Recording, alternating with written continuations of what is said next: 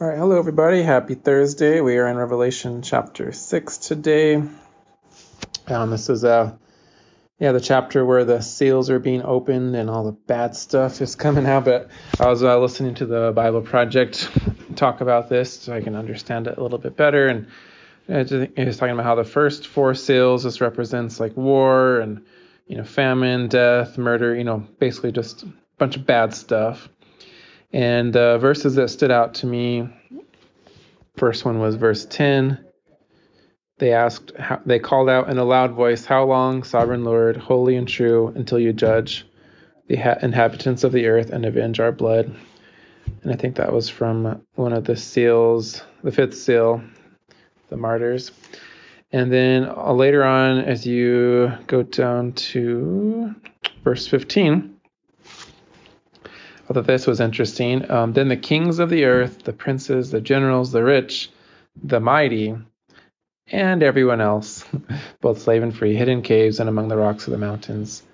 Um, and then um, later on down on verse 17, for the great day of their wrath has come, and who can withstand it? And it's referring to um, Jesus, or the one on the throne and the Lamb of God. And so, you know, what I'm taking away is this you know our our world is is messed up. we have a lot of murder and we have a lot of you know death and you know, just a lot of bad things happen, right? And we all have this time where we're just like crying out to God, like they did in verse 10, like when God will there be justice? Um, when will things be made right? And and then I also I was thought it was really interesting in verse 15. You know, it first mentions like the kings and the princes and all those who are rich, and it kind of follows that um, the theme from the last Devo about the upside down kingdom about how we don't seek power through through rich um, rich riches or through through might or through killing or war because um, those are the first ones that were mentioned in these verses and they about how they hid in the caves under rocks. They hid from God's wrath. And I think what it's showing here is that God is a God who who sees us and he sees our the injustices, especially those done by those in power. And he is anger angry about that as well. Um, and he is coming to make things right.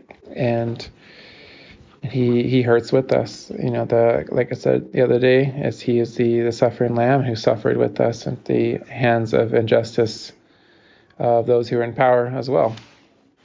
So our uh, for today, I just want us to to be thinking about as we interact with people throughout the day. You know what what is some injustices that we see? What is making us um, anger angry?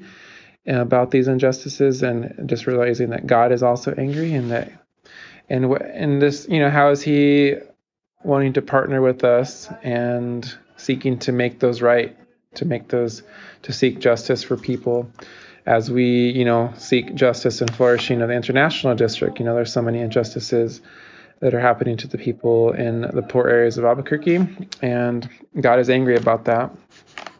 And we can be angry about that too and just just to seek out um, to join him as he makes that right.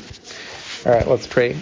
God, thank you so much for just getting to know your heart of wanting justice and to to, to seek and to be angry at injustices, especially those done by those in power. And I pray that we would have your heart of that righteous anger and just that the anger that would lead to action and lead to to us seeking justice for people. In Jesus' name I pray. Amen.